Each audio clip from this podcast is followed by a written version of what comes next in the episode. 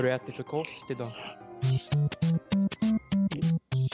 Nej, Någonting. någon. Uh, gött ut. Nej. Vad bäsigt. Vänta nu, nu måste jag tänka. Eh, Ja, jag visste jag. Strimlat kött. Massive joint pain, all all sorts of issue. And you, when did you you got a hip replacement? How old were you? 17 and an ankle replacement, 17. That's yeah, It crazy. was a rough year. That is crazy. Um, what? You, so your whole life you've had arthritis issues, or Yeah. Um, so I started walking kind of funny when I was two, according to my mom. And she brought me to the doctor, and they said just having growing pains or something. When I was seven, I was diagnosed with juvenile rheumatoid arthritis, and I had like 37 joints affected. And then I was put on immune suppressants in grade four. So I was actually the first kid in Canada to be put on uh, this biologic called Enbrel. So I was on Enbrel and methotrexate forever, like leading up to the hip and ankle replacement, and they did help reduce some of the pain, but I still ended up with no cartilage in my joint and hip, my hip and ankle, um, when I was 17. And this is just from the effects of arthritis and the inflammation and swelling, and just chewed the cartilage up. So I wasn't even particularly swollen. I didn't have a very like inflammatory, visually inflammatory arthritis. So my rheumatologist, who'd been at Sick Kids for 20 years, said that I had the worst arthritis she'd ever seen. So it was very severe. It wasn't particularly like swollen. My joints just disintegrated. Wow. And what do they think causes something like this? They didn't know. So it was l- eventually after the hip and ankle replacement, the diagnosis was changed to juvenile idiopathic arthritis. So it was literally like, we don't know. Wow. And w- how did you go from these uh, medications, pharmaceutical medications, to getting into this carnivore diet thing? What was this this path? Well, okay, I'll give you a background of the path. Um, we were very like science oriented, especially dad. So even though mom kind of wanted to delve into diet and was like, we should go sugar free or stop eating, you know, whatever, make sure you eat whole grains, like all that stuff, we never gave diet uh, a chance because there was no scientific evidence for it. So I basically got sicker and sicker and sicker. And I ended up, by the time I got to university, uh, I ended up with arthritis. I was severely depressed. I was on antidepressants as well.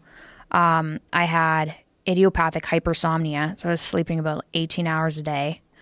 My whole body was itchy all the time. That started when I was about 14. Um, and so that was when I started university. And then my diet just got disastrous in university, and I was like drinking all the time and eating like pizza and beer. And I gained like 30 pounds in the first year, and ginger ale, a lot of ginger ale. anyway, I gained about 30 pounds in the first year. My mental health declined even further, and I didn't really know what was going on. And then I started getting skin issues. So I started getting rashes, cystic acne, and I was like, okay, I can deal with like four really awful health problems, but I can't deal with things affecting my skin on top of that. There's too many things. So I went to dermatologists, and they basically told me I was anxious and like causing these rashes by itching. So that was the dermatologist's opinion, which was very unhelpful. Anyway, I spent a lot of time. I was eventually prescribed Adderall for the hypersomnia. So I spent all my time Googling, reading papers, trying to get a background on skin disorders. And eventually I came across this uh, celiac disease rash online. And that's what I had. It looked exactly the same. So I cut out gluten. I read a whole bunch about like the effects of gluten on the gut and thought, "Oh, there's actually some evidence that gluten isn't good for people. Why aren't people being told this? Like why didn't my doctor test me for celiac disease because celiac disease couples with autoimmune disorders all the time. Like they test type 1 kids for celiac disease, but for some reason they don't test kids with arthritis for celiac disease. So I cut out gluten and that kind of helped, maybe like 20%, but it was hard to tell because it was the summer. I was like, maybe I'm just feeling better from the summer. My rash kind of went down, but it was still there. And then, so September 2015, uh, my mom dragged me to a naturopath and they gave me this sheet of foods and like try this elimination diet. And I looked at the sheet and thought, this doesn't make any sense. Like, why can I eat lemons and not oranges? And why are almonds on there, but other nuts are off? So I cut, so I thought, okay, if I'm going to do an elimination diet, which I didn't believe in at all, um, I'll cut down to what I considered safe foods. And I had no idea what I was doing. So I just thought, okay, vegetables are pretty safe. I'll get rid of nightshades because people talk about them being bad. Nightshades. What is nightshades? Nightshades like tomatoes, eggplant, those kind of foods. For some reason, they're. I just knew that I've they never were. heard of them referred to as nightshades. I feel like literally everybody has heard them referred to as nightshades. No. Have you heard them? I've heard the term, but not. I couldn't tell you what it was. I wouldn't have been able to say it was tomatoes and eggplants. I don't think. Hmm. Maybe it's just Canada. it's- I don't Is think it a it's Canadian Canada. I don't think so. No. Okay. We'll oh, let the sorry. YouTube comments decide. Definitely um, don't let them decide. Okay. it's like calling demons for help. anyway, go ahead. anyway, I cut down. So I was eating mostly like green vegetables. I was still eating rice at that point because I thought everybody eats rice. Rice is safe, uh, and meat. But I cut out like dairy, most grains, soy, uh, sugar, processed foods. And then in the next month, my joints got way better and my skin healed. And my skin never healed. Like for, for a couple years, I'd, I'd always have these flare ups. It never went away. And that was just on a like relatively low carb diet, just like, just less, I don't know, I was still eating rice, right? But it was still mostly meat and vegetables. And I thought, okay, maybe there's something to this. And then I made almond flour, gluten free, sugar free, dairy free almond flour banana muffins. And I ate a bunch of those one night and I woke up and the next day my wrists were sore. And I thought, okay, maybe that's weird. And then I had a bunch more of the muffins because the muffins were good. and and then I went away to a cottage that weekend and I couldn't walk because of my knees. And I never had flare ups that badly. Like I used to get my shoulder was always sore when I slept, so I took Tylenol 3 at night for sleeping. And my wrists were stiff, but I never had like a flare up like I couldn't walk. Um, so that was that weekend. So then I went back to the diet and got really strict with it. And then things were better. Like my skin was better. I, I lost, this was weird. I lost five pounds, which wasn't a lot, but I went down three pant sizes. So it was all bloating that I didn't realize was bloating because it never fluctuated. So that was the first month. And then 2015. And then I started trying to reintroduce foods because I was having cravings and I missed going out to eat with my friends and everything. So I tried to re the first thing I tried to reintroduce was Sour Patch candy because I was having really intense sugar. Don't look at me like that. I was having really intense sugar cravings, and I looked at the packet and I thought, okay, no one's allergic to thick sugar. Um, there's no dairy, there's no gluten, there's no soy. This will be fine. And I really wanted to eat them. and I had those, and the next day, my whole body was itchy again. And it was like like mosquito bites everywhere, itchy. So I thought, okay, maybe maybe that was a bad idea. So I waited a couple weeks and I tried to reintroduce almond butter, like organic almond butter, because I wanted something fast, protein fast.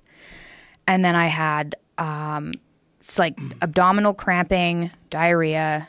Then this itch came back. Jesus Christ. Yeah. So for the next year, um, well, I'll slow down. We've got some time. So that was that was the almond butter. So then I waited a while and I felt pretty good. And this was November 2015. And then I started feeling really good. And I went off of my antidepressants. And I had been taking antidepressants since I was in grade five. A really high dose of um, an SSRI, which had been very helpful. But Did you wean yourself off, and did you do it under a doctor's supervision? no, I didn't You didn't wean yourself I off. I weaned myself down. So I went down to half, and then I went to a quarter, and then I went to an eighth, and then I stopped over taking it. how long? Two weeks. Time? It was nothing really. Over It two weeks? It was two weeks. Yeah, I didn't have withdrawal symptoms. Like, I I think And maybe so I was lucky diet- that way. And so your diet at this point was Um, so at that point, I was eating rice occasionally, but it was mostly like broccoli, salad, chicken, beef, fish, you know, olive oil, apple cider vinegar, salt, pepper. Um, at that point, I was also eating pears and apples. So it was kind of like paleo, kind of. Kind of Very restricted paleo, dairy free. And so Yeah. you're feeling good. You're off your medication. Your joints feel better. No more rashes. No more rashes. Yeah. Jag har ju slutat steka i rapsolja nu förresten. Oh, olivolja? Stekte ju med rapsolja tre, tre, fyra gånger om dagen och sen så läste jag typ när jag sökte på RA, eh, inflammation och fett typ, då stod det i kostböckerna Omega 6 kan trigga igång eh, inflammationer i kroppen och så stod det första, till exempel rapsolja. Jaha, konstigt. Ja, så nu är det smör. Ja, okej, det dyra smöret. Men du, du, du äter väl mest kost för att det är njutningen, eller det sociala? Njutningen. Bränsle. Jaha. Det är ju lite Mm. tråkigt kanske. Om man tar fram en tonfiskburk och säger ja, det här kan ju laddas in i, i bickarna. Jo, jo, men det måste ju smaka bra. väl... Eh, Man kan ju inte äta sågspån och säga ja, men det här innehåller ju 100 kalorier.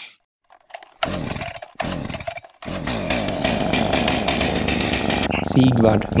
Sig, Siggeluring, Siggeluring.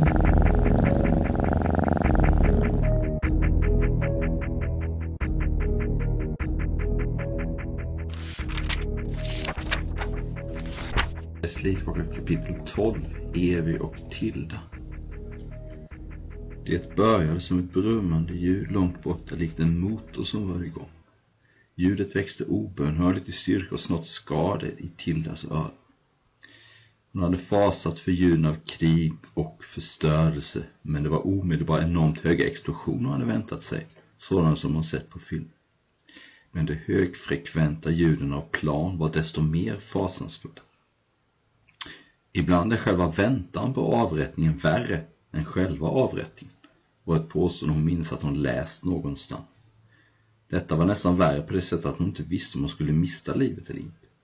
Det var som att se någon på avstånd spela rysk roulette med ditt liv som insats, men vara hjälplös att göra något åt det. Hon tyckte sig höra explosioner från någon håll, men var osäker om det var vad som verkligen skedde. Hon hade nästlat in sin hand i Evis där de satt i samma cell närmast väggen längst in. Tilda hade sin andra hand begravd i Evis hår och silade det mellan fingrarna. Det skulle egentligen inte sitta i samma cell, men vem skulle göra något åt saken nu? Plötsligt kände hon mer än hörde en massiv explosion.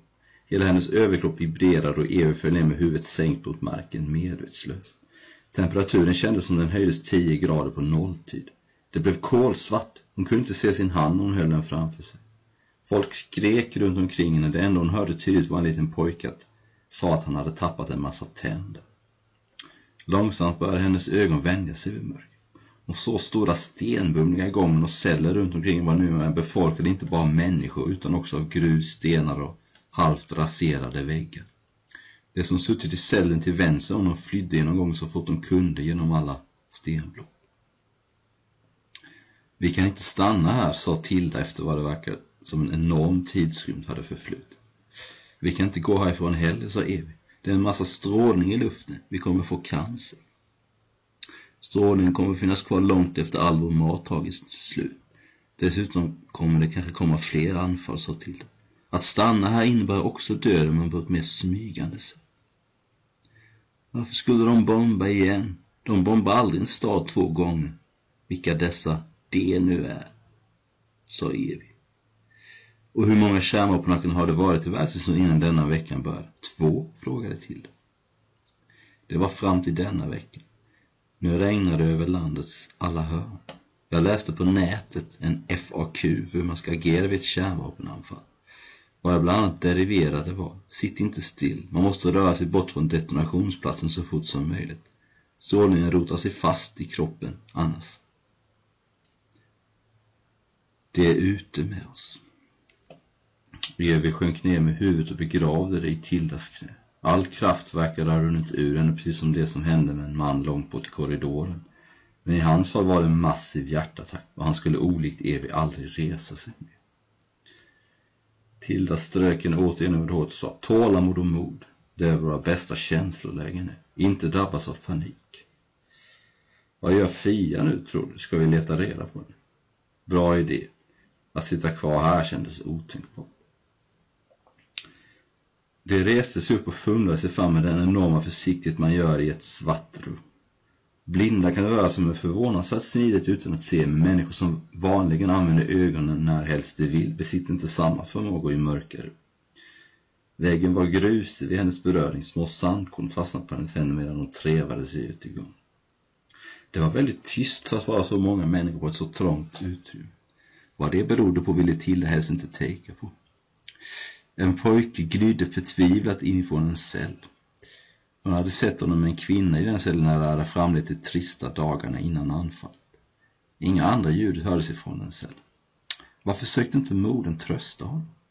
Hon stannade upp och fumlade fram vid öppningen där han befann sig. Det var som hon befarade. Han låg under sin mammas kropp som var oflyttbar som en död vikt. Med en kraftansträngning lyckades hon till slut rulla över mamma som dunsade in i en annan livlös kropp. Pojken låg blickstilla och rörde sig inte. Han är rädd för mig, tänkte Tilda. Hon kunde inte klandra honom. Hur skulle han veta var attacken kom ifrån och vem som orsakat den? I hans värld kunde det lika gärna vara Tilda som låg bakom.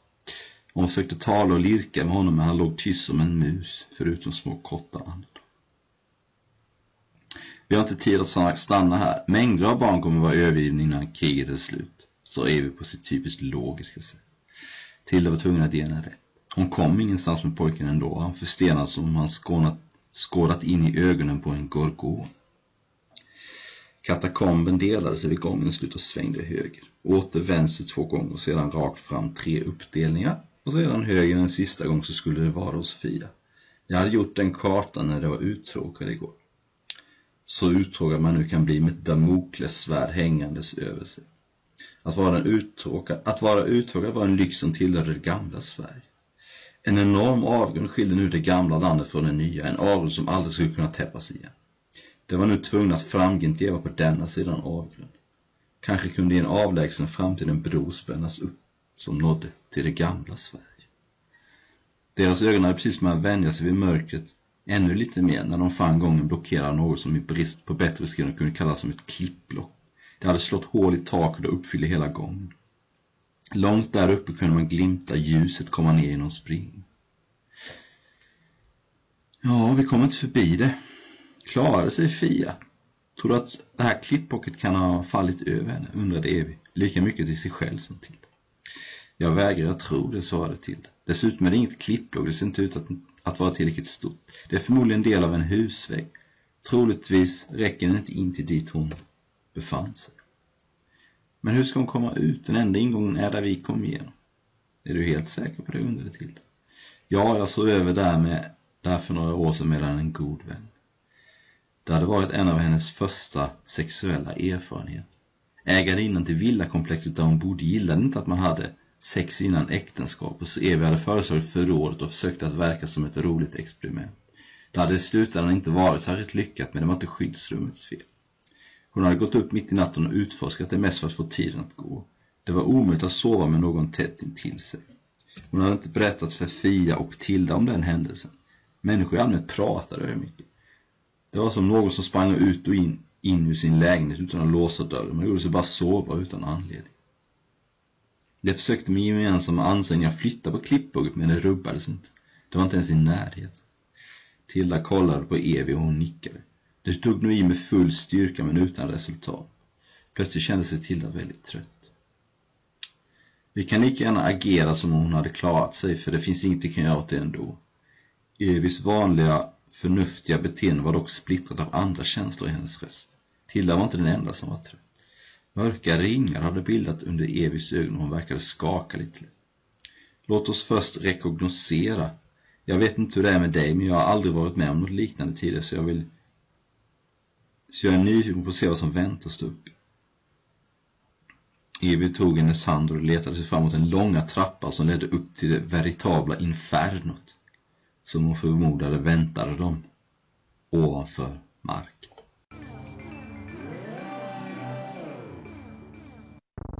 vi spelade ett uh, sånt här uh, brädspel. Men det vägde 9 kilo. The Everdell. Everdell. Någonting som har skickat åt han. Your body and your brain works at its best only when your stomach is empty. So we always make sure we eat in such a way, how much ever we eat, our stomach must be always empty within two to two and a half hours time maximum. So we go to bed hungry always. So, minimum eight hours gap is what is recommended in yoga. Between one meal and the next meal, there must be an eight-hour space.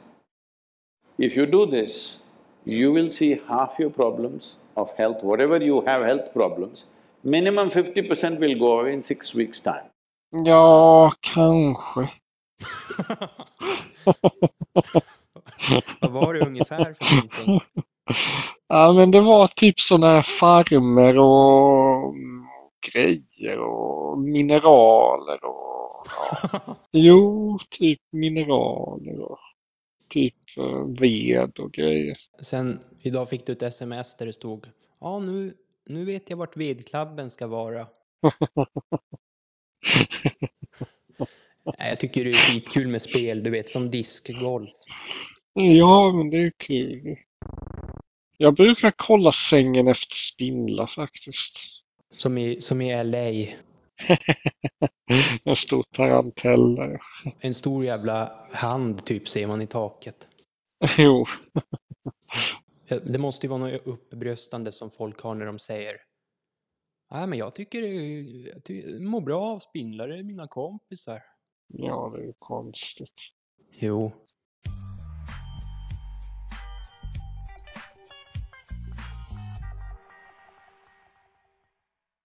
Tidigare har jag käkat, då har jag försökt att hålla nere kalorier bara. Nu kör jag mest keto. Ja, det är ju bra. Det är ju typ nästan inget... Eh, det är ju nästan bara nyttiga grejer det. Ost och fetaost och ja men du vet, eh, och plocka bort kolhydraterna. Så jag provar. Jag, jag, jag tror ju på att ta bort kolhydraterna, men sen vet jag inte riktigt om att mycket fett är sådär superbra, men... Kanske inte. Jag, jag experimenterar lite grann och kör eh, periodisk fasta också. Pasta, det borde man göra kanske. Ja, jag bara tänkte säga att om man inte vill äta godis, alltså det är, man kan ju inte ha något hemma som är typ godis eller typ läsk eller till och med ja, salta pinnar eller sånt. Enda lösningen är att inte ha det hemma. Det är väl typ det. För att om man säger så här, jag ska ha godis hemma och sen ska jag inte äta av det, det brukar sällan liksom... Man, man blir ju sugen på godis ibland eh, om typ man är hemma hos någon och de har godis.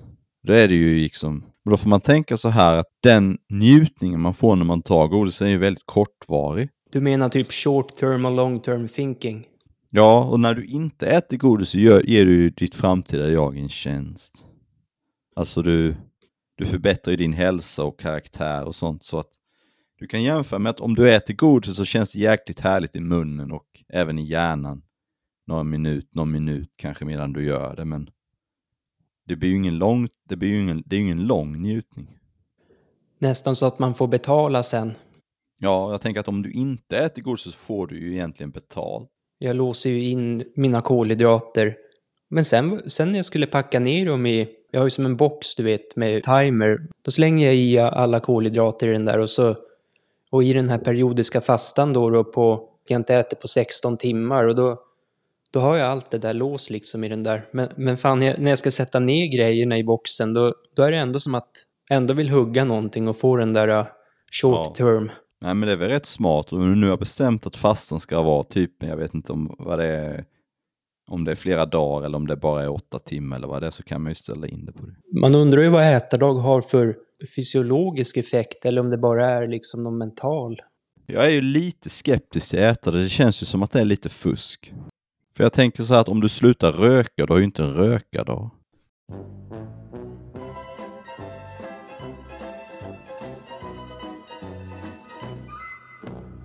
Man får väl inte spåra ur för mycket för då kan man ju hamna typ i nästan, det blir lite som anorexia, inte riktigt men nästan. Ja, det är väl lätt att snurra över på det. Skära ner på kolhydraterna och eh, Potato. potatoes. Och så typ hitta någon slags balans, att man, man väger mycket maten och så försöker man liksom hitta den perfekta mängden så att man inte är hungrig men man behöver ju inte vara helt proppmätt. Så säg att du typ kör 200 gram pasta och sen 300 gram köttfärs om du kör mat. Och så blir du mätt, ja, men då kanske du minskar lite till nästa gång. Och sen minskar du tills du märker att du börjar bli hungrig och då ökar du lite och sen är, ligger du där ungefär. För risken finns ju att du äter för mycket annars. Det kanske är bra att skynda långsamt. Ja, det, det är ofta som om någon ska börja träna. Börjar de ofta stenhårt och så orkar de inte så länge. Eller de ska börja typ dra ner på mat, ja men då börjar de inte äta någonting. Och så blir de svinhungriga och så. Som med, eh, med löpning kanske, med maraton. Hoppa på maraton direkt. Ja, ja, eller man kanske börjar med en mil. Man har aldrig sprungit och så ska man, nu ska jag börja springa. Och så bara, ska, nu ska jag springa en mil varje dag. Och det håller det ju inte. Istället så är det bättre att börja med kanske en kilometer och sen så ökar man till två kilometer nästa vecka och så kanske man springer tre, fyra gånger i veckan. Man ska inte ha så bråttom.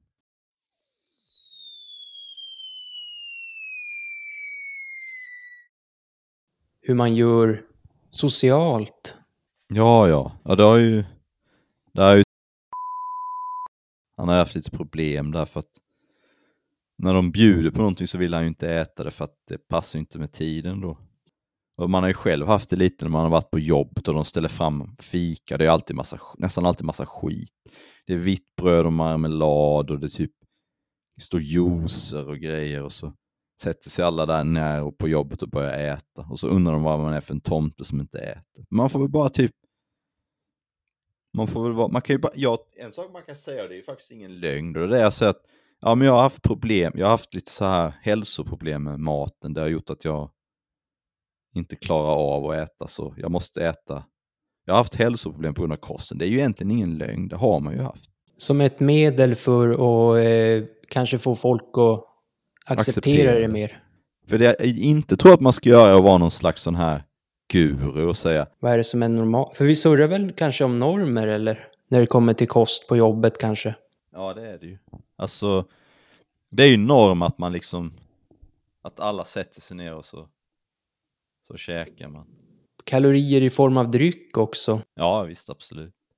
Det visade typ indikation på, på laktos. Jag vet inte om jag har det eller inte, men, men eh, enligt den där då så det kanske man kan... Ja, det är ju inte så jobbigt att köpa lite laktosmjölk eller... Eh, Nej, det- någon gång kan du väl kanske göra det, typ köp ett paket vanlig mjölk och drick det.